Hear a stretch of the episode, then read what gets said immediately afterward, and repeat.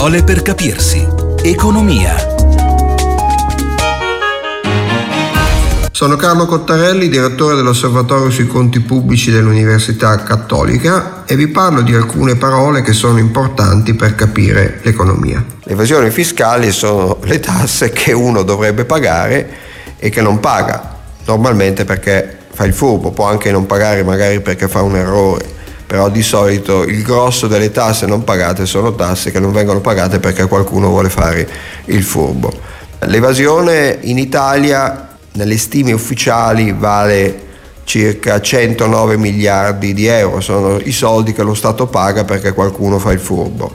In realtà il rapporto che stima queste, questa evasione non tiene in considerazione tutte le tasse e tutti i contributi che dovrebbero essere pagati, alcuni non hanno fatto la stima per alcune di queste tasse e contributi. Se uno fa una stima abbastanza approssimata anche per queste tasse e contributi che non sono considerati nel rapporto ufficiale che è il rapporto Giovannini, si arriva anche a un livello di evasione di almeno 130 miliardi.